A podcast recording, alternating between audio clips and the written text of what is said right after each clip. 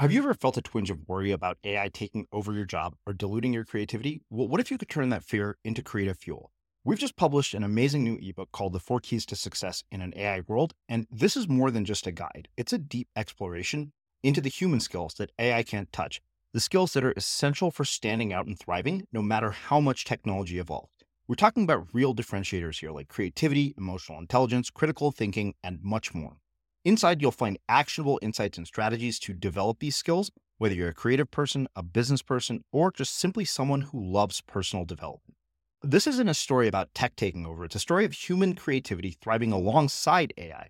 Picture this, A I as your creative co-pilot, not just as a tool, but a collaborator that enhances your unique human skills. The Four Keys ebook will show you exactly how to do that and view A I in a new way that empowers you instead of overshadows you. Transform your creative potential today. Head over to unmistakablecreative.com slash four keys. Use the number four, K E Y S. That's unmistakablecreative.com slash four keys and download your free copy.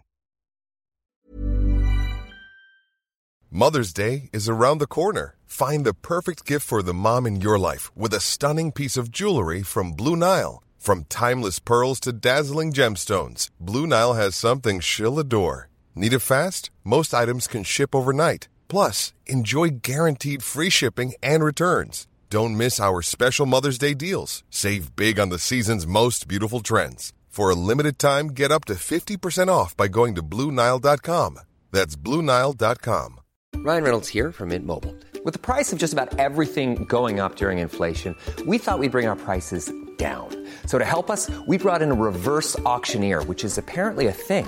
Mint Mobile Unlimited Premium Wireless. How to get thirty, thirty, how to get thirty, how to get twenty, twenty, twenty, how to get twenty, twenty, how to get fifteen, fifteen, fifteen, fifteen, just fifteen bucks a month? Sold! Give it a try at mintmobile.com slash switch. forty-five dollars up front for three months plus taxes and fees. Promo rate for new customers for limited time. Unlimited more than forty gigabytes per month. Slows full terms at mint mobile dot com.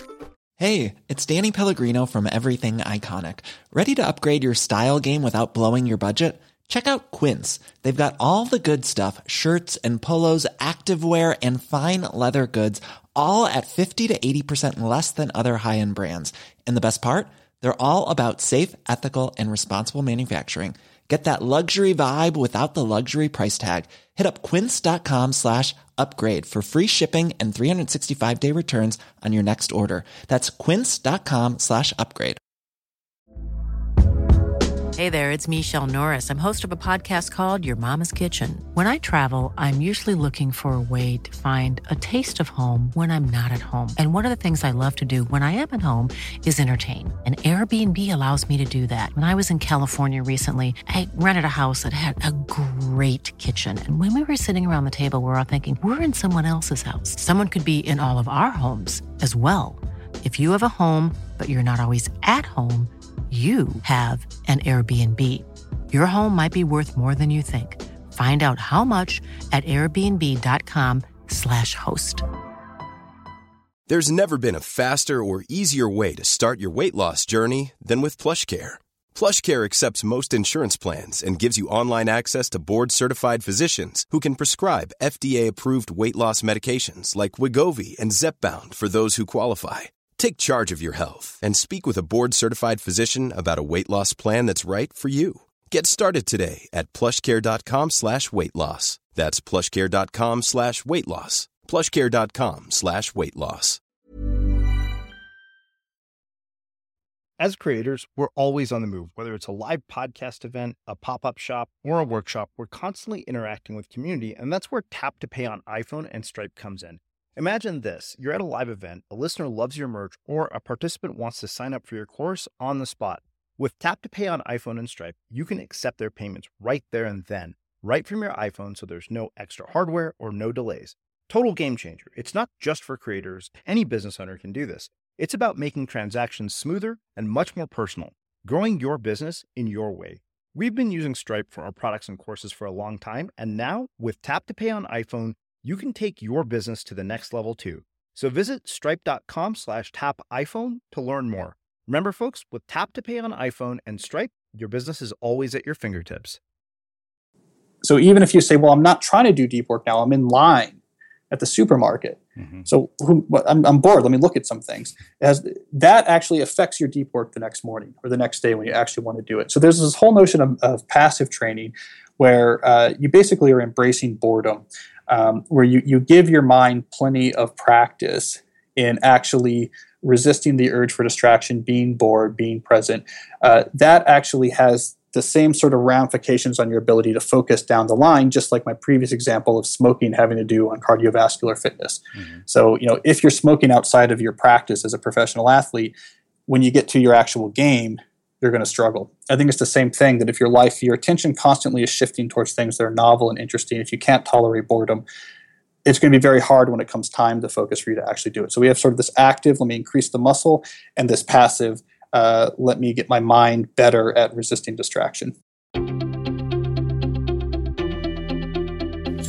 I'm Srini Rao, and this is the Unmistakable Creative Podcast, where you get a window into the stories and insights of the most innovative and creative minds who've started movements, built thriving businesses, written best-selling books, and created insanely interesting art.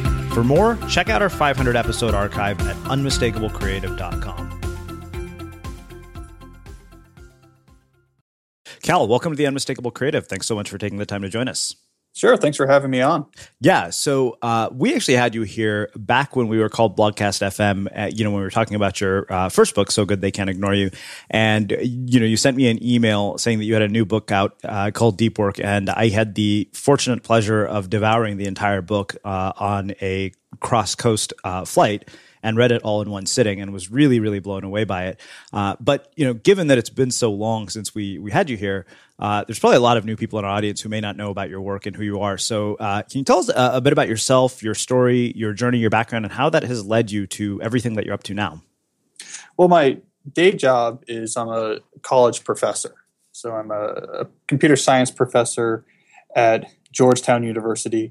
I work in the theoretical side of computer science. So think uh, staring at whiteboards, solving proofs, that type of thing. Uh, I also write books. And uh, what my books tend to do is uh, follow along the issues that are relevant in my life as uh, an academic, in my life outside of writing. I write books about the issues that interest me or affect me in my normal day job life. So for example, my last book, uh, So Good They Can't Ignore You, had to do with how do you choose and create a career that's going to be a source of passion. Well, I wrote that book as I was making the transition from graduate school into uh, the world of, of professorship, and was really struggling and thinking a lot about these issues of, okay, am I making the right choice? How do you even make these choices? Uh, my, my new book, Deep Work, for example, is about uh, how to produce work of real value and fulfillment by training yourself to focus. Well, turns out this is exactly what I have to deal with, is I'm, I'm trying to, for example, get tenure as a, as a theoretical computer scientist. So um, I'm, I'm a professor, and I'm a writer who writes books to make myself a better professor. Hmm. Okay, so there's so much stuff here, but you know, I, I want to do something that we didn't get to do in our last conversation, and I will want to look back at the very early parts of your life, like growing up, childhood, parents, mentors, influences. I mean, what are the things that ultimately, you know, piqued your interest in computer science and led you down this trajectory of, of going into academia and becoming a professor and a teacher? Well, I'm from that that generation. I was born in nineteen eighty-two, so I'm a sort of early millennial at the very edge of the millennial generation. So we're this generation that uh, grew up with computers.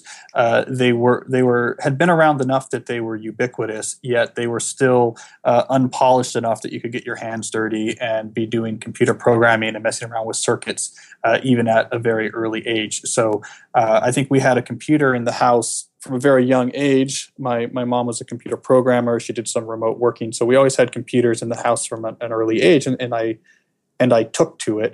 Um, I think if if you really want to understand how I ended up in this uh, weird meta situation where I write about what I'm also doing, uh, that story probably takes you back to my high school years, which was during the first dot-com boom. And uh, I used my computer skills to start a technology company when I was in high school. Um, starting a technology company exposed me to the world of business writing, advice writing, how-to writing.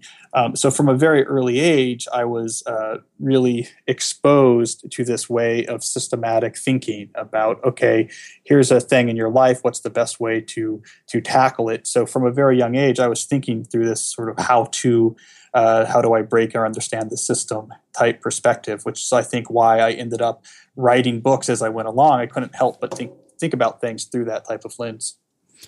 Okay. So the, the tendency to, to break the system, uh, you know, and to do something as, you know, audacious as starting a tech company while you're in high school, uh, you know, based on, on what you've seen from the perspective of an educator, do you think that that tendency is something that people are inherently born with, or is it something that can be uh, learned? And if so, how? I think there is, uh, from what I've observed, there's a lot of uh, serendipity involved in people's sort of initial exposure to something like that, that then pays dividends uh, for the years that follow. So there's a, a moment of sort of positive serendipity that can then uh, lead to a lot of benefit. So in my case, for example, I don't think it was something I was born with. I think it was, I was uh, a computer hacker type who happened to be sixteen, seventeen years old and a little bit bored at exactly the time that this big dot-com boom happened, and basically everyone and their brother and everyone's cousin and everyone's nephew started starting businesses. So it didn't take a, a huge leap of, uh, of boldness there. I said, well, I could probably do that too. Uh, I, I, you know, didn't necessarily like the jobs I had, and this could be a better way to make money. And then that serendipitous timing set down this trajectory where I, I began to do more and more things that were perhaps a little bit unusual. I see that a lot when I look at people who end up doing things that are very interesting in life, is that there's these moments of serendipity early on that that pay off dividends going forward. Mm. Those moments of serendipity, uh, which I, I realize this is probably going to sound like a ridiculous question because it's kind of the the antithesis of serendipity. Do you think those moments can be brought about? I think they can be encouraged. Um, so I actually, I a few books ago, I wrote this book about uh, college admissions, and I was I was trying to understand Um, what makes people interesting. So it, it's it's an interesting story behind this book. Uh, essentially, uh, my my publisher merged with another publisher, and the book bounced hands between half a dozen different editors in a one-year period. So basically, uh, I had this book deal, and then I was let loose. There's no one looking over my shoulder, so I, I kind of took this book in directions. There's no one saying, hey, wait a second, what are you writing about? So I, I, I took this book into this interesting direction, trying to understand Uh, what makes people interesting? What's the psychology of interestingness? And that led me to this notion that uh, you can expose yourself to, uh, this is a phrase I took from Ben Casnocha, bulk positive randomness. If you actually open yourself up, especially at a young age, uh, to lots of different encounters with things that serendipitously could become very interesting to you, or could catch your attention, or could open up an interesting opportunity, you can essentially uh, force or accelerate this process of ending up a very interesting person doing interesting things. So I think you can engineer a lifestyle that's very conducive to this type of serendipity. As a professor, how do you see this playing out uh, in your classrooms with uh, students today that are in school? Uh, you know, it, it, it's interesting because I think there is This, my students who who are, you know, I'm young, so they're part of the same generation I am. Mm-hmm. Um, they're they're driven towards distinction, doing things of, of impact, doing things of value, uh, in a way that always catches my attention, and and I think is going to be one of the hallmarks of this generation. Um, I also think that there's a real dearth of sort of sophisticated conversation about how you act on that desire. I, I think this is one of the things that, that our generation actually um, could use more of, and this was something I tried to tackle in that, that earlier book of mine, So Good They Can't Ignore You, this notion that, um, okay, now that you have this this idea of you want to do something meaningful, something that's passionate, let's uh, get into the weeds a little bit mm-hmm. about, about what's actually involved in that. So I, I see a lot of sort of frustrated energy um, among this young generation, especially at a school like Georgetown where everyone's so talented and so smart. People want to get out there and be unmistakable, mm-hmm. uh, but it's not always obvious how to do it. Once you get past the the feel-good slogans, it's not always obvious, okay, then what's next? Mm-hmm. You know, okay, so uh, I, I love this, and it, it, you know, I, I'd always thought about this, uh, and I always thought back to that conversation I had with you. And you know, people had asked me, "Am I passionate about interviewing people?" I said, "No, I'm like, I just got good at it because I did it a lot, and then I became passionate about it." And, and to me, that was sort of, you know, uh, at a, exactly an example of, of sort of the framework that you offered um, in, in So Good They Can't Ignore You. Yeah, I mean, that was that was the core idea, is that we we get the heart bef- uh, the cart before the horse when mm-hmm. it comes to passion. Passion's a great goal for your career, but somehow we got sidetracked, our culture, into this notion that we all come hardwired with a passion. And it takes a little bit of introspection, and once you find it and match it to your job, then you're passionate about your job and you love it going forward. And really the reality is, for most people, passion is is cultivated. It's hard-won and cultivated over time. And getting really good at something is usually the first step towards how uh, you actually get there. You know, passion is great, but you don't follow passion. Passion follows you. Mm-hmm. It's it's a subtle switch, but but it really makes a difference. I mean, it can really cure quite a bit, I think, of sort of anxiety and frustration among these people that have this this ability mm-hmm. and have this desire to do something and to, to really build this meaningful life. Uh, and they, they're frustrated because if you just hear this message, like, well, there's something you're meant to do, and once you discover it, you'll immediately know it. When, you, when you're just being told that message, right. uh, you're going to frustrate a lot of people. The reality is more interesting than that. Yeah, it's funny because we had Tina Seelig here, and you might be familiar with her work. Uh, she's at, she's from Stanford, and she had said something along the lines of passion follows engagement.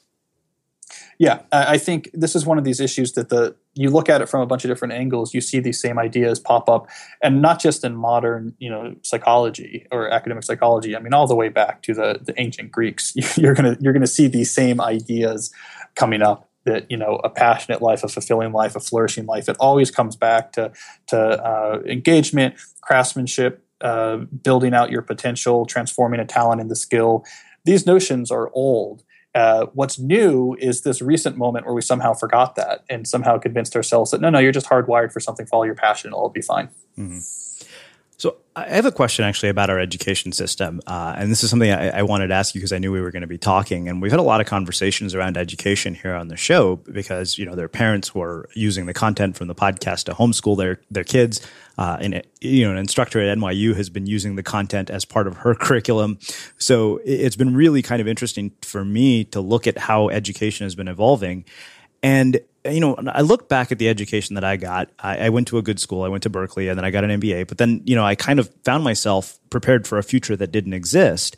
And you being in the trenches, uh, you know, having a front row seat to how we're educating people today, I just would love to hear kind of your thoughts and your perspective on, you know, what it's like, what's wrong with it, what's right about it, um, and it, does it make sense for everybody to go to college given the rising cost of tuition?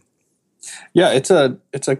complicated issue. And I think one of the more interesting issues that uh, our culture is going to face over the next few decades. Now, I don't have uh, a great answer in terms of this is, you know, what I think mm-hmm. education is going to, to look like uh, in the future. But I think there's a, a couple trends uh, and observations that are that have at least helped me in thinking about it. Uh, you know, one trend I think that's really important, and I think this is why, Srini, you're, you're finding there's interest in your material uh, for other people who are forming curriculums, is that um, we we do have a focus on the fundamental skills, uh, but we don't always have as much of a focus on how those skills come together uh, and, and the reality of how they're leveraged and how impact happens. And I think that that can lead to a lot of uh, naivete or confusion among students. Like, so what do I do next? And so I think this notion of, like you do, taking people who have put skills to work to do things that are meaningful and really trying to understand, well, what was their life like? How did they do it? What mattered? What didn't? What did it feel like?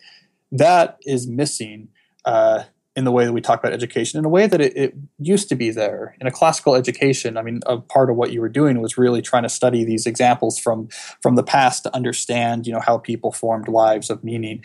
Uh, you know, you would read the you would read the Iliad that should try to understand, you know, what's the basics of constructing a, a, a life of, of, you know, value and honor in a, in a difficult world. Uh, we, we've we've lost that part. It's become a little bit more technical. So I, I think gaining that back, uh, there's a huge hunger for it. There's a huge hunger, and I'd be interested to see whether that's integrated to the curriculum.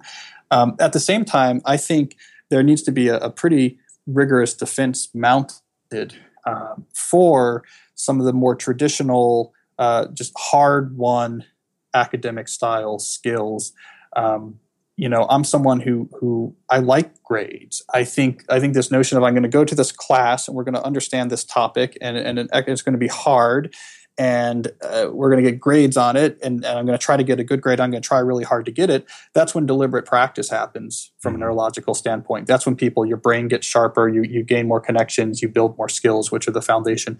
So it's some balance of these two things I think is necessary. I mean, we, we need some notion of the meta skills of how you do things of meaning and, and value. But if you don't have uh, the concrete skills, um, all of that ambition and knowledge is not going to get you anywhere either. You know, it's it's really interesting because I, I think the, those two things are, you know, at least in my experience with my education, were largely out of balance. Uh, you know, Berkeley was all, at least at that time. I mean, we we've grown up probably around similar timeframes. You're a little bit younger than I am, but uh, you know, I remember thinking it was like, this is what you do. This will lead to a job. But the idea of exploring sort of these inner issues, like the deeper meaning of life, our values, and all those things, I was kind of amazed that nobody had talked to me about any of those things at Uh, the time in my life when I felt they would have been so impactful. And yet I maybe think at this point, you know, being thirty-seven, that maybe I would have written it all off as a bunch of hokey new age bullshit.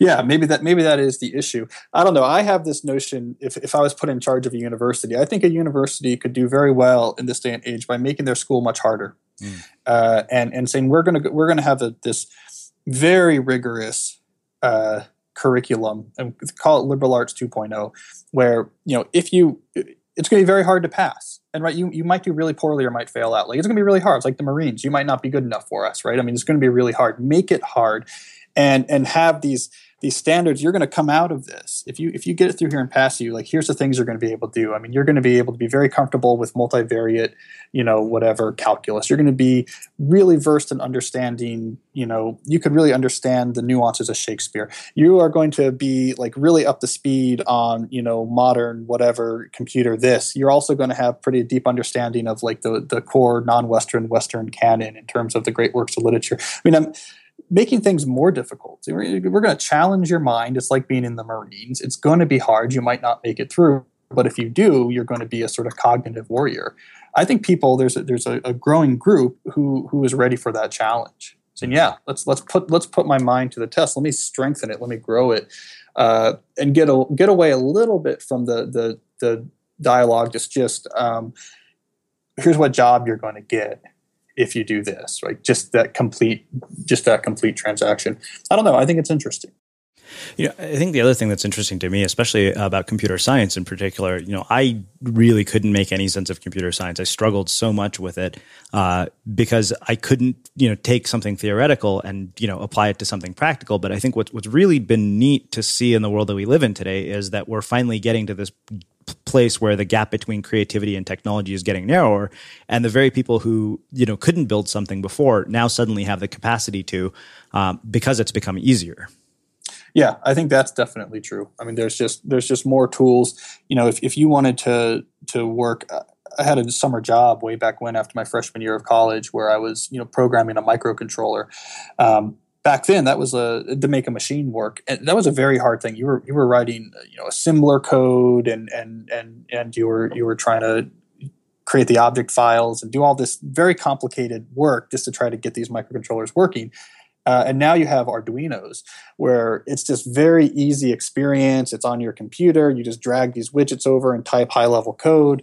And so I'm, I'm that just struck me, that particular example of, you know, how much effort and skills and low-level knowledge was needed to do something very simple with an embedded controller, where now you can have uh, third graders, mm-hmm. you know, up and up and running after a few days, you know, building building you know embedded robots and stuff like this.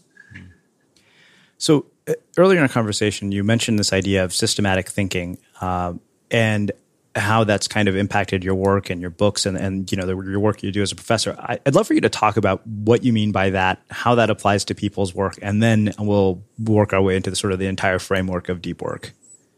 So I'm I'm from this uh, weird perspective, as I mentioned before, where I was exposed to sort of how-to business and advice writing at a very young age, and was immersed in it at a, a very young age. And and so what that does to a still forming mind is it it gives you a perspective on the world in which Um, there's different ways to handle tasks, some that work better than others. It's worth figuring out which ways work better and using those in lieu of the ones that don't work well.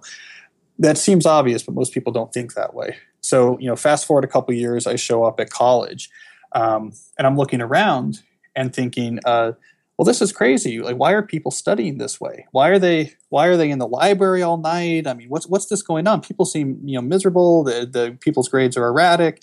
Uh, that doesn't make sense. Where's the advice guide? I go to the bookshelves and I can't find a book that says, okay, here's how the best students study and breaks it down. So I said, I'll just figure it out myself, and, you know, ran a series of experiments, and it turned out that, you know, most undergraduates are terrible at studying, and with some basic experimental work, you could put together a set of habits that in my case gave me uh, a four point oh grade average for the last three years of college while studying significantly less. And my actually my first books were, okay, here's how you study, because that book didn't exist. No one, no one had a book that just said, here's what the, the really high scoring students do this, do this, don't do this. Here's what works. Here's what doesn't. Mm-hmm. Uh, that type of mindset was very natural to me. There's systems, there's the right way to do things, a bad way to do things is worth making a difference. But again, most people don't think that way. Studying, for a lot of people, to keep using this, this analogy or example, was something that was also tied up in, in, in social pressures and presentation of self and all these other types of things that were going on, which I, I guess I was missing some of that when I was analyzing it. Uh, But I see things like that as it's a, there's systems that work and systems that don't. And so that's just what I've applied through, you know, throughout my life. You get, uh, um, well, what's the right way to, to choose a job? Mm-hmm. What's the right way to do well in a knowledge work job, like being a professor? There's good ways and bad ways. How do you organize your time? How do you manage your work? Uh, I just can't help but see everything through that perspective, that th- these are all sort of systems problems with, with right answers and wrong answers. Mm.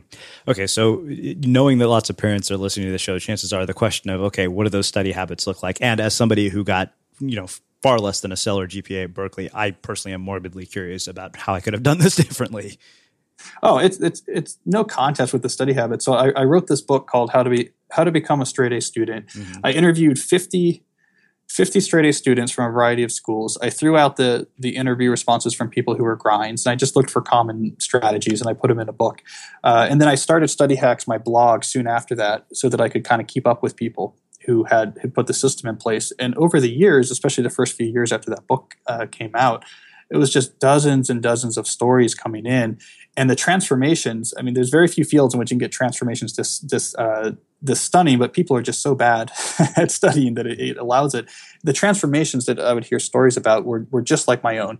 People that were struggling with their G P A to straight A student, and in a period of four weeks, five weeks, six weeks. I mean, people's study habits are so bad uh, that there's just huge room, you know, for improvement. So the things that actually work are not that, they don't turn out to be that surprising. It turns out, um, okay, uh, you have to control your time. So you have to know uh, what's due when, what studying do I have to get done by what point, and actually figure out in advance what's the right, what are the right times to do that. So it's not just what's due tomorrow and then scrambling all night to get it done. All right, that's one. Two, uh, active review instead of passive review tends to be, that's like the holy grail. That's the secret. That's, that's the difference between four point oh students and those below, is they never just read things to learn it. They always are trying to uh, lecture out loud or recreate problems out loud as if lecturing a class.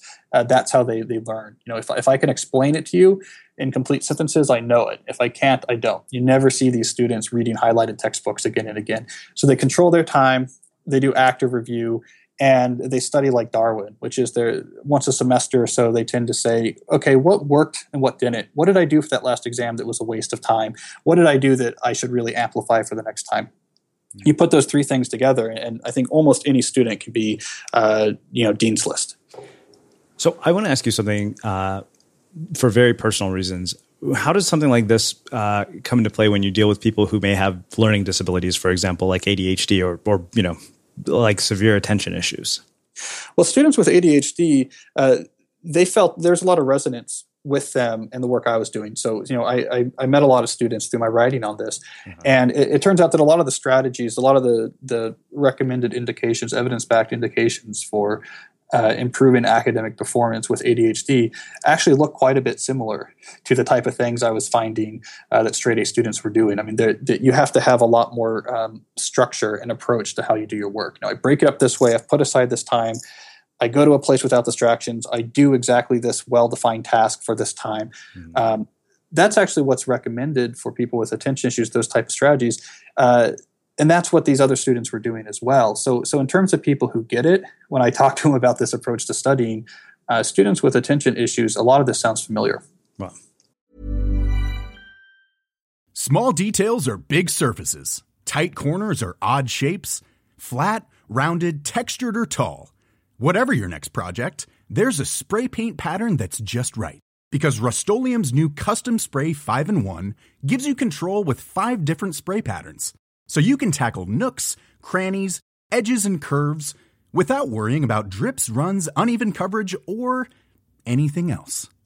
Custom Spray five in one. Only from Rust-Oleum. Ready to pop the question? The jewelers at Blue Nile dot com have got sparkle down to a science with beautiful lab-grown diamonds worthy of your most brilliant moments. Their lab-grown diamonds are independently graded and guaranteed identical to natural diamonds, and they're ready to ship to your door. Go to Blue Nile dot com and use promo code LISTEN to get fifty dollars off your purchase of five hundred dollars or more. That's code LISTEN at Blue Nile dot com for fifty dollars off. Blue Nile dot com, code LISTEN. Hey, it's Danny Pellegrino from Everything Iconic. Ready to upgrade your style game without blowing your budget? Check out Quince. They've got all the good stuff, shirts and polos, activewear and fine leather goods, all at fifty to eighty percent less than other high-end brands. And the best part? They're all about safe, ethical and responsible manufacturing. Get that luxury vibe without the luxury price tag. Hit up quince.com slash upgrade for free shipping and three sixty-five day returns on your next order. That's quince.com slash upgrade. Everyone knows therapy is great for solving problems, but getting therapy has its own problems too, like finding the right therapist, fitting into their schedule, and of course, the cost. Well, BetterHelp can solve those problems. It's totally online and built around your schedule. It's surprisingly affordable too. Connect with a credentialed therapist by phone, video, or online chat, all from the comfort of your home. Visit BetterHelp dot com to learn more and save ten percent on your first month. That's BetterHelp, H E L P. A lot can happen in three years, like a chatbot may be your new best friend. But what won't change? Needing health insurance. United Healthcare Tri-Term Medical Plans, underwritten by Golden Rule Insurance Company, offer flexible, budget-friendly coverage that lasts nearly three years in some states. Learn more at U H one dot com. Burrow's furniture is built for the way you live. From ensuring easy assembly and disassembly to honoring highly requested new colors for their award-winning seating, they always have their customers in mind. Their modular seating is made out of durable materials to last and grow with you. And with Burrow, you always get fast, free shipping. Get up to sixty percent off during Burrow's Memorial Day sale at burrow.com slash ACAST. That's burrow.com slash ACAST. burrow.com slash ACAST. Well, you know, it's funny, as I listen to you say that, I can't help but think that this could be completely applicable even in my adult life when I'm not no longer in school, to like the books I read and the things that I digest on a daily basis. Yeah, I mean, uh, there there are some basic notions in here. You know, if you can replicate something yourself, you understand it much more than if you just consumed it. Uh-huh. I think that's true. You know, with for reading books, like you ha- you have to do so much for, for your job as an interviewer, um, trying to learn a new technique. I think that absolutely holds, and I think uh, structuring structuring time. You know, uh, okay, let me put aside time in advance when I'm going to do these things. It's a simple notion, but it unlocks, you know, quite a bit more productivity. Mm. Well, I think that makes a, a perfect setup to really get into the meat of what I want to spend the rest of our time talking about, uh, which is this entire framework for deep work. Like I said, I mean, I sat down and I read the whole thing in, in one flight, and I was just like, oh my God. I mean, some of the things I recognized immediately as habits that are, are of my own. But um, do you think you could walk us through sort of the, the entire framework of deep work and how it can be applied to people's lives and their work, regardless of what their field might be? Well, here's the big idea. So, uh, so deep work is Uh, what I call the activity of uh, focusing intensely without distraction on a cognitively demanding task. So when you're locked in on something and giving it intense focus and without distraction for a long period of time, that's deep work. And the the the core uh, hypothesis that sort of motivates the whole book is that uh, this skill, deep work, is becoming increasingly valuable uh, in our current economy. Right. Deep work is the activity that cannot be easily out, uh, automated. It's the activity that cannot be easily outsourced. It's the activity that produces deep creativity. It's the activity that produces things of real value. It's the activity that can produce at a level of productivity uh, that that's orders of magnitude larger um, than than its alternatives. So it's this thing that's becoming increasingly uh, valuable as our economy moves more towards this uh, you know, more automated, more outsourceable, where uh, there's a few stars and, and a lot of people below. At the same time that it's becoming more valuable, uh, it's becoming more rare. Mm-hmm. And it's becoming more rare for two reasons. One, I argue that people are actually losing the ability to do it. And this is a point we can come back to, but uh, deep work is a skill that actually has to be trained. Uh, it's not a habit. It's not a habit like flossing, something you know how to do. It's just a matter of remembering to do it. It's a skill like playing the guitar mm. that if you haven't trained, you're not going to be good at it. Uh, so it's becoming rare because we're getting worse at it. And we we kind of know the culprits here. Our, both our professional and personal lives now are increasingly built around these sources of distractions, um, which from a cognitive perspective, I think is like being an athlete who smokes. Uh, it's just destroying our ability to actually do this type of deep work. It's also becoming more rare just because of the the way that we structure our working lives is is such that uh, our time is just really fractured. Mm-hmm. So we we just don't have the time for the long stretches that you need to actually do deep work. So here we have a, a mismatch, right? This is a classic uh, case of economic scarcity. You have something that's becoming more valuable at the same time that is becoming more rare. So I noticed this mismatch and had this idea that, well, wait a second, that means if you're one of the few to cultivate a deep work ability, which means train yourself to do it and build schedules that protects and makes time for it, you're going to thrive. You're really going to, to thrive in our current economy. You're going to be very successful. Your life is going to be much more meaningful. You're going to enjoy your work much more. Uh, so I really see deep work as like the superpower of twenty-first century business. And I think it's something that we need to talk about as a tier one skill, just like we would being able to write well or program a computer. And I want to I want to promote this skill as something that I think it's worth mastering because it really can create a very successful, very meaningful professional life. Okay. So, you know, I'm not going to let you off the hook. You've heard our interviews. There's so much more there that I wanted to do. So let's talk about how to train the skill, because to me, that's the part I think people are really going to be curious about. I know you go into some of this in the book, and I was really blown away by, by it. Even, you know, despite my own, you know, experiences of working with this whole thousand word a day idea, I, I found that this was easily one of the most useful books I've read this entire, in this entire year.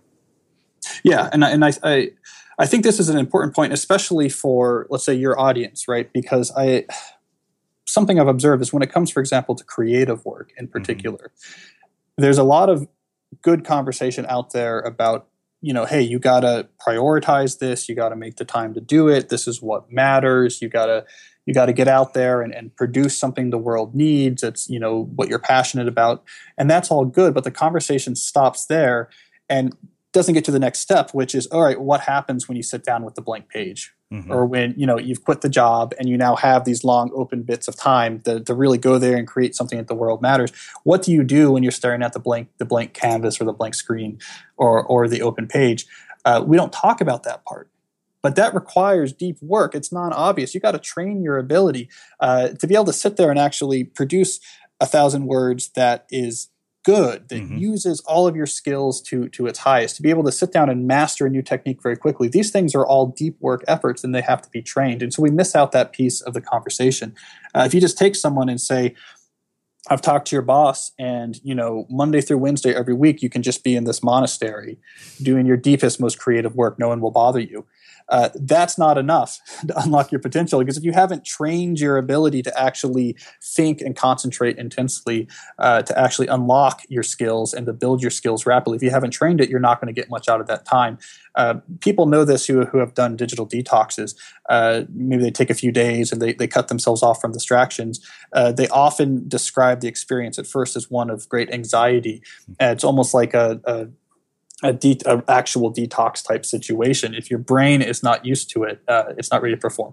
So that that's all a preface to say um, deep work should be thought about like a skill that has to be trained. The good news is very few people do this. Mm-hmm. So if you're one of the few to actually train your deep work ability like you would your ability to, to play the guitar or shoot a basketball, um, you're going to start making gains right away that you're going to see a difference in, because uh, your peers probably aren't doing it. Now, I stumbled into this idea because of this weird job I'm in. So I'm a, I'm a theoretical computer scientist. This is one of these last fields that uh, explicitly identifies the ability to do deep work as being the number one key skill in the profession. You know, so I, I spent my formative years in grad school uh, looking at some of the smartest people in the world, you know, literal winners of MacArthur Genius Grants and Turing Awards that would sit and stare at whiteboards for hours at a time. And I, I'm, in, I'm in one of the last fields that explicitly talks about deep work as being a skill that you have to train. So I'd always sort of known about it and prioritized it. And I'm I'm trying to take this away from that world and spread it to the wider world. Say, hey, anyone can learn this skill and you're going to have a huge impact. So I've still avoided your question of uh, how, how you actually train it. it. But I, I just wanted to emphasize again this notion that I, I think this is the key idea, that this skill is very, very valuable. And if you train it, it's going to return huge value. So let, let's talk about yeah. okay, how do you actually, how do you actually uh, train this skill? Um, well, there's I'm going to invent a couple new terms here just for clarity, but we can think of uh, passive and active training activities. Mm-hmm. Uh, so active training activities is where, like uh, lifting a heavy weight, you actually push your ability to concentrate and actually try to push that ability to be uh, deeper. So uh, there, there's a lot of different things you can you can do. Um, for example, uh, I promote the notion of productive meditation, which is where you take a specific problem and uh, you hold it in your mind. It's better if you do this while you're walking. Uh, that seems to be the right level of activity. And holding this problem in your mind, you try to actually make progress on it. So it could be trying to structure a section of a business plan or outline a, a, a chapter of a report or a book or, or make progress on a programming or mathematical problem, whatever's relevant to your career. And just like with mindfulness meditation, Uh, when you find your attention wandering from the problem and trying to think about other things, which it will absolutely do, you just notice it and bring your attention back to the problem and keep trying to push deeper and deeper. Hold the variables in your working memory and then push down a little deeper. Hold those new results in your working memory, push down a little bit deeper. Uh, this is something where you can actually find yourself getting better at week by week if you do it regularly, just like any other skill. So that's an example of active training. There's, there's, there's many other things that are relevant there. I think equally important important is passive training. Uh, and this comes back to the role that you allow distractions to play in your life. And uh, a key observation that that several different strains of, of scientific literature have, have emphasized uh, is that if during most of your day, your attention is constantly shifting around and shifting towards stimuli that are novel and interesting. So, you know, if you have a moment's boredom, you always check Facebook real quick, or you shoot through your cycle of Facebook, Twitter, Feedly, email, okay, back to what I'm doing. If you have those type of cycles, uh, you're actually weakening your executive center's ability to, to resist distraction and focus when you need it. So even if you say, well, I'm not trying to do deep work now, I'm in line at the supermarket. Mm-hmm. So who, I'm, I'm bored. Let me look at some things. It has, that actually affects your deep work the next morning or the next day when you actually want to do it. So there's this whole notion of, of passive training where uh, you basically are embracing boredom, um, where you, you give your mind plenty of practice in actually resisting the urge for distraction, being bored, being present. Uh, that actually has the same sort of ramifications on your ability to focus down the line, just like my previous example of smoking having to do on cardiovascular fitness. Mm-hmm. So, you know, if you're smoking outside of your practice as a professional athlete, when you get to your actual game, you're going to struggle. I think it's the same thing, that if your life, your attention constantly is shifting towards things that are novel and interesting, if you can't tolerate boredom, it's going to be very hard when it comes time to focus for you to actually do it. So we have sort of this active, let me increase the muscle, and this passive, uh, let me get my mind better at resisting distraction. Mm-hmm. So uh, that was amazing. Uh, and the part I want to go into next is the three different types of deep work philosophies, because those really struck a chord with me, so much so that I ended up taking some of it, including it in my book. Uh, but I'd love for you to talk about those, because I think that, you know, understanding those uh, will help people really understand where they, you know, where it fits for them. It, it is an important point because, you know, as I mentioned before, there's two parts to, to cultivating deep work. One is just your ability to do it, and that's what we were just talking about. And two is, how do you actually structure your working life so that you have time for deep work? And you need both of these things if you're going to cultivate a deep work habit. And I think one of the, the things that trips people up the most is when you take a one-size-fits-all uh, approach. So maybe you observe someone who does a lot of deep work in their life and you say, I want that. And you try to take their approach to scheduling deep work and shoehorn it onto your working life, where it really might not fit. It really might not make sense given the demands of your job. Uh, so something I do in the book is I go through multiple different styles I've seen for how people integrate deep work into their life so that you get this sense of variety. But you have a lot of flexibility in figuring this out. So just to, to briefly summarize some of those styles, at, at one extreme you have the monastic approach, which is where you essentially try to eliminate everything but deep work in your life. You're, you're cut off from the world, you're hard to reach, your whole life is built around just a deep work activity. Um, most people can't pull that off. This is most common among, for example, professional novelists or, or artists who, who, who can pull this off. Um, But for someone who has clients or customers, this might be, or a boss, this might be more hard. All right, so then another approach is what I call the bimodal approach. Um, and this is this notion that there's uh, two phases in your working life. There's phases where you're not doing deep work, and then there's phases in where all you're doing is deep work monastically.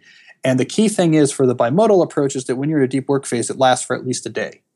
And, and you know, the book opens with the story of how the great, you know, thinker and psychologist Carl Jung built this uh, stone tower in the woods, in the in the woods, out in the countryside outside of, of uh, Zurich, where he would go to this tower for a couple days at a time, and that's where he'd do his deep thinking. And then he'd go back to Zurich, and it was patience all the time, and the coffee shop, and speeches, and all the craziness we're used to. Uh, so that's the bimodal mode. Then you have the the sort of rhythmic Uh, method, which is also popular, which is where people put aside uh, a, a set schedule for deep work. You know, it's every morning from five a.m. to six thirty, or it's every Saturday, or I do it in the evening every other day, uh, where you just have this set pattern of I, I, I this is when I do my deep work and I'm just used to it. Mm-hmm. The meta idea here is that uh, there's different ways that you can integrate deep work into your life. So it's worth stepping back and saying what actually makes sense uh, given the demands of what I do for a living. If if you're Uh, management consultant, for example, your answer to that question is going to be different than if you're an award-winning literary novelist. Uh, so I have a question. As you do more of this and you wean yourself off of distraction, does your capacity to do deep work for longer periods of time increase? Yes. Yeah, that's exactly what happens. You, what, what you, uh, you lose the, the strong urge to take your attention away from the deep work and put it on something else. That urge diminishes, and you find that you're able to have high energy, sort of flow style concentration for longer periods of time. Okay, so speaking of time, let's let's talk about how time plays a role in all of this and how to manage time, because I know you you know wrote extensively about that in the book as well, and I'd like to do a, a bit of a deeper dive into that as well, because I think you had some really amazing points about how that works. Yeah, I mean, and again, this comes back to this pragmatic question of, okay, how do I get deep work into my schedule? Uh, I think one of the high-level ideas here that's core is that you have to have some control over your schedule um, if deep work is going to make an appearance. Uh, because for the most part, in most modern knowledge work jobs, you're very rarely going to find yourself in the course of the day saying, you know what, I don't have much to do, and um, I'm just really in the mood to concentrate really hard on something that might be kind of boring. You're just not going to have that time come up spontaneously. So so if you actually want deep work to be uh, a regular part of your working schedule, you have to be in the regular habit of controlling your time more, looking at your week as a whole and figuring out what's happening on what days. So you can say, for example, all right, I'm blocking out Thursday from nine a.m. to one p.m. and I'm I'm not going into the office, then I'm going, you know, to this coffee shop or this this museum. And I'm going to work on this problem deeply. So, so once you have some control over your time and you're you're you're, you're looking at the whole picture, what am I going to do when? You can actually uh, make time for deep work in a way that if you just wait for, you know, hey, the time feels right to do deep work. Uh, if you're just waiting for that to happen, you're going to be a lot less successful. So, two questions come from this. Um, where have you seen people go wrong when they try to incorporate this into their life? And what have been the patterns that you've seen between people who've successfully incorporated it into their life before it was part of their life? Those are good questions. Um, so where, where, where people get it wrong. So uh, maybe, maybe there's two pitfalls I'll mention. Um, so one pitfall is uh, trying to enthusiastically put a lot of deep work into your life before you've actually trained the deep work muscle. And and that can actually be quite frustrating because you, you block out this time and you end up, you know, checking Facebook and your email throughout the whole time anyways, because your brain is just completely not ready for it yet. So not not starting with the training, doing the half marathon before you've actually started jogging. Um, the the other thing that I think what marks people who who succeed with it, um, among other things, is, is a clarity about what deep work means to their profession. You know, what it is. They have this clarity that um, this skill here, this type of output, this is really important to me and important to what I, I, I do. And I really understand what goes into it. I'm not just sort of blindly uh, jumping into something that I don't really know about, that I really understand this skill is my craft. Um, and I understand this craft, and I, I understand, you know, what it means to be good at it. I understand how to get better at it. Having that clarity uh, allows you to really focus your energy on what you're doing. I mean, I, I think there's a reason, for example, uh, why, and this is a hypothesis, but if you look at fiction writing, there's a reason why, and I, I did this once where I went through the New Yorker's twenty-five under twenty-five or thirty under thirty or whatever the age is. Mm-hmm. And it was, with very few exceptions, uh, like Zadie Smith, who was just uh, very young, um, they had all gone to M F A programs. And it's it's it's not it can't be the case that there's some secret, you know, that that at the M F A program, here's how you actually write, you know, here's the secret to being a, an award-winning novelist. But I think what people get in those programs is um, confidence and competence in in sort of this this particular profession. What makes good writing good? What do the good writers do? What does the lifestyle of writing do? And that allows you to sort of focus your energy in a way that if you instead, by contrast, just start with National Novel Writing Month and say, well, let me just start writing my novel, and all that matters is that I'm doing something, I'm starting, that's going to be much less likely to succeed because you don't have this this confident, competent focus for your energy.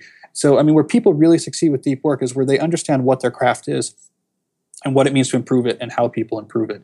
Um, and then that gives you something to actually focus this energy on, and it's a feedback cycle. It's very fulfilling. It's very motivating. So, you know, it's sort of before you can do a lot of deep work, you got to train your ability to do it, and you really got to understand the craft that you're trying to hone. Mm. So what are some of the outcomes that you've seen uh, in people's lives that have been just uh, mind-blowing to you personally? I'll give you a, a personal example. So let's take the me writing this book, Deep Work. Mm-hmm. Um, so, you know, I wrote this book about two years, you know, I guess it would be about a year and a half ago now. It takes a while for the publication process to work. Um, it was a, you know, an important period in my academic life because I'm I just submitted my tenure package. So this is when I was really working on my research. So you would uh, expect that, okay, if you're adding a book to your schedule, mm-hmm. that your productivity and other things should decrease commensurately. Because as you know, having been deep into your own manuscript right now, mm-hmm. it takes a lot of time uh, to write a book. Um, but I was writing a book on deep work. So while I was writing this book, it forced me to, to, to think really hard about my deep work habits and to be a little bit more careful about it and to up my training. So it, it upped my deep work game working on this book. And the outcome was during the year where I was writing this book on deep work, my academic output doubled as compared to any previous year. Mm-hmm. So a, a drastic, even with a drastic reduction in my available time, I, I doubled the amount of uh, top-tier peer-reviewed papers I published, all because uh, I focused even more on my deep work. I was a little bit more careful about, you know, my, my deep work habits, my rituals, my training. And to me, I think that indicates just how much power deep work has in terms of its ability to produce Uh, a massive amount of really high value output. Uh, it's just so surprising. It's this is we're not talking about epsilons here. Like, well, you'll get slightly more done if you embrace mm-hmm. deep work. It's you're going to get potentially massively more things done, or of a massively higher level of value. Uh, and and so that personal example, to give a, an example that's not my own, I tell the story in the book of how Peter Shankman mm-hmm. uh, had a book deadline. Speaking of books, and what he did was he he booked a business class ticket to Tokyo, and he flew to Tokyo, had an espresso in the airport, flew back, because on the plane in a business class seat uh, was incredibly conducive to deep work for him. There was no possible distractions. He wrote the whole book in that thirty-six hour period. Another indication of the type of sort of massive value production and productivity that can come out of deep work when it's pushed uh, to an extreme level. Mm-hmm. You know, it's funny you said that because it was that example. You know, I have another deadline uh, on Monday of this coming week, uh, which by the time you guys are listening to this, that deadline will have passed. But I, you know, I called a friend who has an apartment in Santa Barbara. I said, can I borrow your apartment for two days? I know you guys aren't staying there, and I'm going to do exactly that. Yeah. Yeah. It's cr- and, and you, your experience probably was, or you, or if you hadn't done it yet, it's, it's night and day. Uh, I, I, a long period dedicated to depth. It's just, it's a completely different feeling, not just in what you produce, um, I mean, you probably had this experience after the, the weekend in Santa Barbara. It's uh, I had to add a whole chapter to the book about uh, why is this so fulfilling? Because it's this is something that surprised me, um, how much research there was backing up what I had experienced in my own life, is that mm-hmm. doing this type of deep work not only produces things at a much higher rate, much higher value, but it's like this is what we're wired to do. It's, it's an incredibly fulfilling, it's hard, but it's incredibly fulfilling. So I ended up adding a chapter onto the book that really just dived in and said, this is why this is such a fulfilling activity to actually do. It, it's almost as if like human beings are wired to be deep work machines. We're, we're craftsmen at heart. So this type of work is hard, but it's, it's, you know, one of the more fulfilling professional activities you could do. Hmm. Yeah, it's funny because I even remember the the line uh, about you not having a smartphone until recently because you know you're having a kid. I thought that was hilarious. Yeah, um, but I mean, you've you've I mean, I remember you told me you're not very active on social media. In fact, before you know you and I spoke the first time, I had to go through your publicist. Um, I, I'd love for you to talk a little bit about that, just because you know there's some pretty practical takeaways in the way you've organized your life that I think people would benefit hearing from hearing about. Yeah, so I I take deep work very seriously. Um, So just like a, a professional athlete is very worried about their diet, I'm very worried about sources of distraction. I, I think if my life has a lot of sources of distraction, I'm going to weaken my ability to resist it, and my ability to deep work will go down. And this is very meaningful to me because I'm a, an academic at a research university. Um, if you're not producing at the very highest level, you don't you lose your job. This is tenure. Basically, you have a few years. Did you produce things of, of massive value? If not, you lose your job. So there, to me, this is very real. So I worry about these things. Um, so some practical things in my life. So I've never had a Facebook account. I've never had a Twitter account. I've never had a social media account. It turns out nothing bad happens if you don't.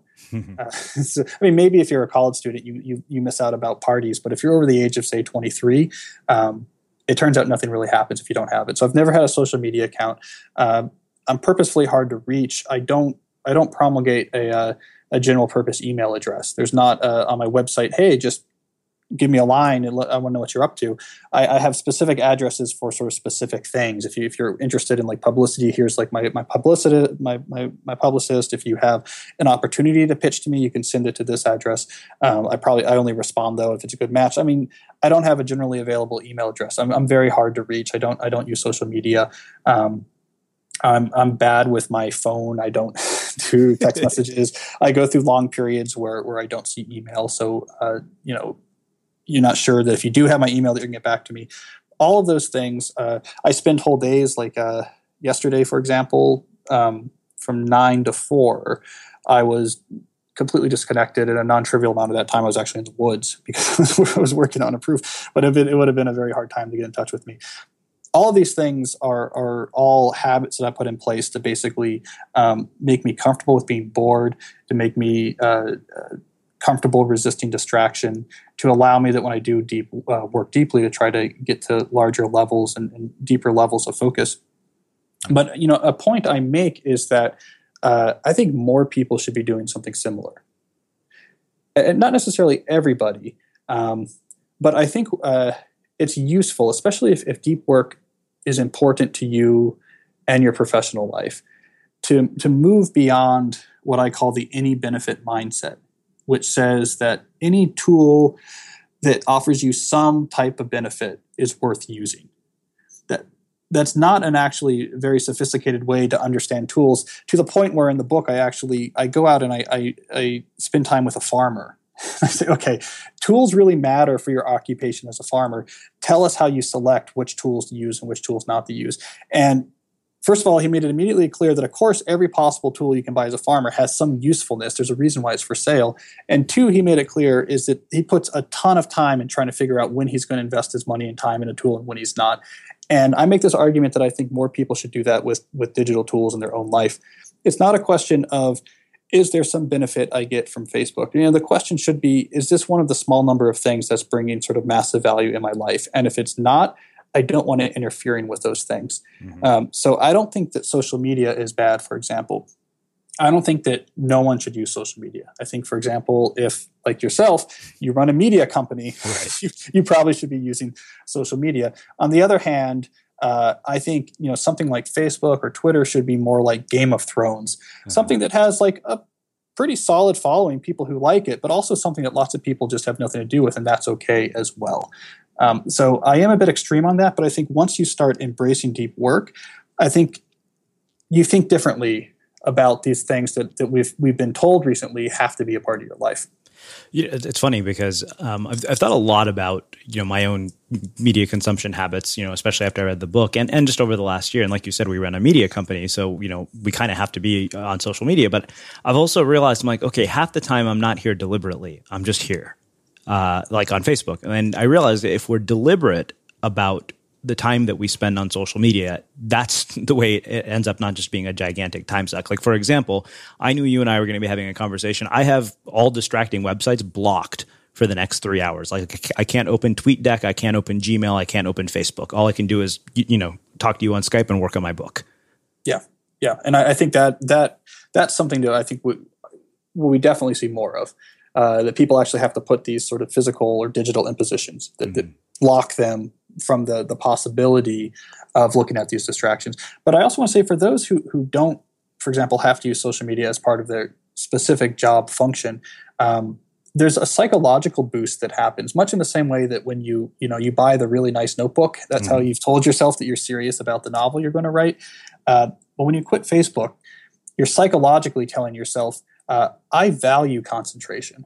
Uh, I, I value intense focus and being present and, and the, the type of creativity that can unlock and the, and the type of output that can unlock. And even if you don't even use Facebook that much, uh, there's something in actually the act of, say, quitting it that tells your mind where your values lie, and it's going to allow you to sort of get more out of those parts of your life. So I've, I've been a big proponent of, you know, more people leaving these services. And that's part of the reason why as well, is that it's it's a way of telling yourself or committing to yourself, you know, what you find valuable in your life. Well, uh, this has been amazing, as I expected it would be. So I have one last question for you, which you've probably heard since you've uh, heard me ask it in a lot of interviews. What do you think it is that makes somebody or something unmistakable? Well, you know, I used the phrase, uh, uh, be, be so good they can't ignore you as a title of a book. So it's, it's a phrase that um, I believe strongly in. And uh, in a lot of ways, this this deep workbook came in part out of people asking, um, well, how do you become so good that you can't be ignored? And, and deep work really lies at the foundation of it. Uh, and it's it's a simple formula, but, you know, to, to to be unmistakable, I think, is that you've you're doing something that's that's so good and has so much value that it can't be ignored. You don't have to go out and tell everyone about it. You don't have to beat the drums or hope for a lucky break. People are coming to you because what you're doing is so valuable. That's hard. You know, it takes a lot of skill development. It takes a lot of focus. It takes a lot of deep work. It it it's, it doesn't take a lot of time on Facebook, but it does take a lot of those hours walking in the woods thinking or staring at the blank screen. Um, so I think that the, the goal of becoming unmistakable is a fantastic one. Um, and I think it's a goal that requires you becoming really good. And I think becoming really good at something valuable just requires a lot of depth. But the good news is, doing deep work and building up these skills is something that we're very well suited for. Uh, it's something that at the end of the day you feel a lot better about than than a, a day's worth of, you know, email responses. So at least at least this is the good news. You know, the, this drive to be, you know, like the the the people I hear in your interviews that I'm always so impressed by. The process of driving to to become that is actually in itself a, a sort of unmistakably uh, positive experience. Awesome. I think you you may have just given me uh, some fodder for a section of my book that w- wasn't going to be there. So um, I really appreciate you taking the time to join us uh, and, you know, share your story and your insights with our listeners. And, you know, for anybody listening, uh, I'll be sure to link up the book in the show notes. We'll also include it in the newsletter. I cannot recommend this book highly enough. It will be such an important book for everybody who is looking to accomplish something in twenty sixteen. Uh, again, thank you so much, Cal, for for joining us. Yeah, well, thank thank you. I, I appreciated the opportunity to to spread the gospel of depth. Yeah, and for everybody listening, we'll wrap the show with that. Thank you for listening to this episode of the Unmistakable Creative Podcast. While you were listening, were there any moments you found fascinating, inspiring, instructive, maybe even heartwarming? Can you think of anyone, a friend or a family member who would appreciate this moment? If so, take a second and share today's episode with that one person, because good ideas and messages are meant to be shared. Small details or big surfaces, tight corners or odd shapes, flat, rounded, textured, or tall. Whatever your next project, there's a spray paint pattern that's just right. Because Rust-Oleum's new Custom Spray five in one gives you control with five different spray patterns. so you can tackle nooks, crannies, edges, and curves without worrying about drips, runs, uneven coverage, or anything else. Custom Spray five in one, only from Rust-Oleum. Imagine the softest sheets you've ever felt. Now imagine them getting even softer over time. That's what you'll feel with Bowl and Branch's organic cotton sheets. In a recent customer survey, ninety-six percent replied that Bowl and Branch sheets get softer with every wash. Start getting your best night's sleep in these sheets that get softer and softer for years to come. Try their sheets with a thirty night guarantee. Plus, get fifteen percent off your first order at bowl and branch dot com. Code BUTTERY. Exclusions apply. See site for details. Mom deserves the best, and there's no better place to shop for Mother's Day than Whole Foods Market. They're your destination for unbeatable savings, from premium gifts to show-stopping flowers and irresistible desserts. Start by saving thirty-three percent with Prime on all body care and candles. Then get a fifteen stem bunch of tulips for just nine ninety-nine each with Prime. Round out Mom's menu with festive rosé, irresistible berry chantilly cake, and more special treats. Come celebrate Mother's Day at Whole Foods Market. Even when we're on a budget, we still deserve nice things. Quince is a place to scoop up stunning high-end goods for fifty to eighty percent less than similar brands. They have buttery soft cashmere sweaters starting at fifty dollars, luxurious Italian leather bags, and so much more. Plus, Quince only works with factories that use safe, ethical, and responsible manufacturing. Get the high-end goods you'll love without the high price tag with Quince. Go to quince dot com slash style for free shipping and three sixty-five day returns. Have you ever felt a twinge of worry about A I taking over your job or diluting your creativity? Well, what if you could turn that fear into creative fuel? We've just published an amazing new ebook called The Four Keys to Success in an A I World, and this is more than just a guide. It's a deep exploration into the human skills that A I can't touch, the skills that are essential for standing out and thriving no matter how much technology evolves. We're talking about real differentiators here like creativity, emotional intelligence, critical thinking, and much more. Inside, you'll find actionable insights and strategies to develop these skills, whether you're a creative person, a business person, or just simply someone who loves personal development. This isn't a story about tech taking over. It's a story of human creativity thriving alongside A I. Picture this: A I as your creative co-pilot, not just as a tool, but a collaborator that enhances your unique human skills. The Four Keys ebook will show you exactly how to do that and view A I in a new way that empowers you instead of overshadows you. Transform your creative potential today. Head over to unmistakable creative dot com slash four keys. Use the number four, K E Y S. That's unmistakable creative dot com slash four keys and download your free copy.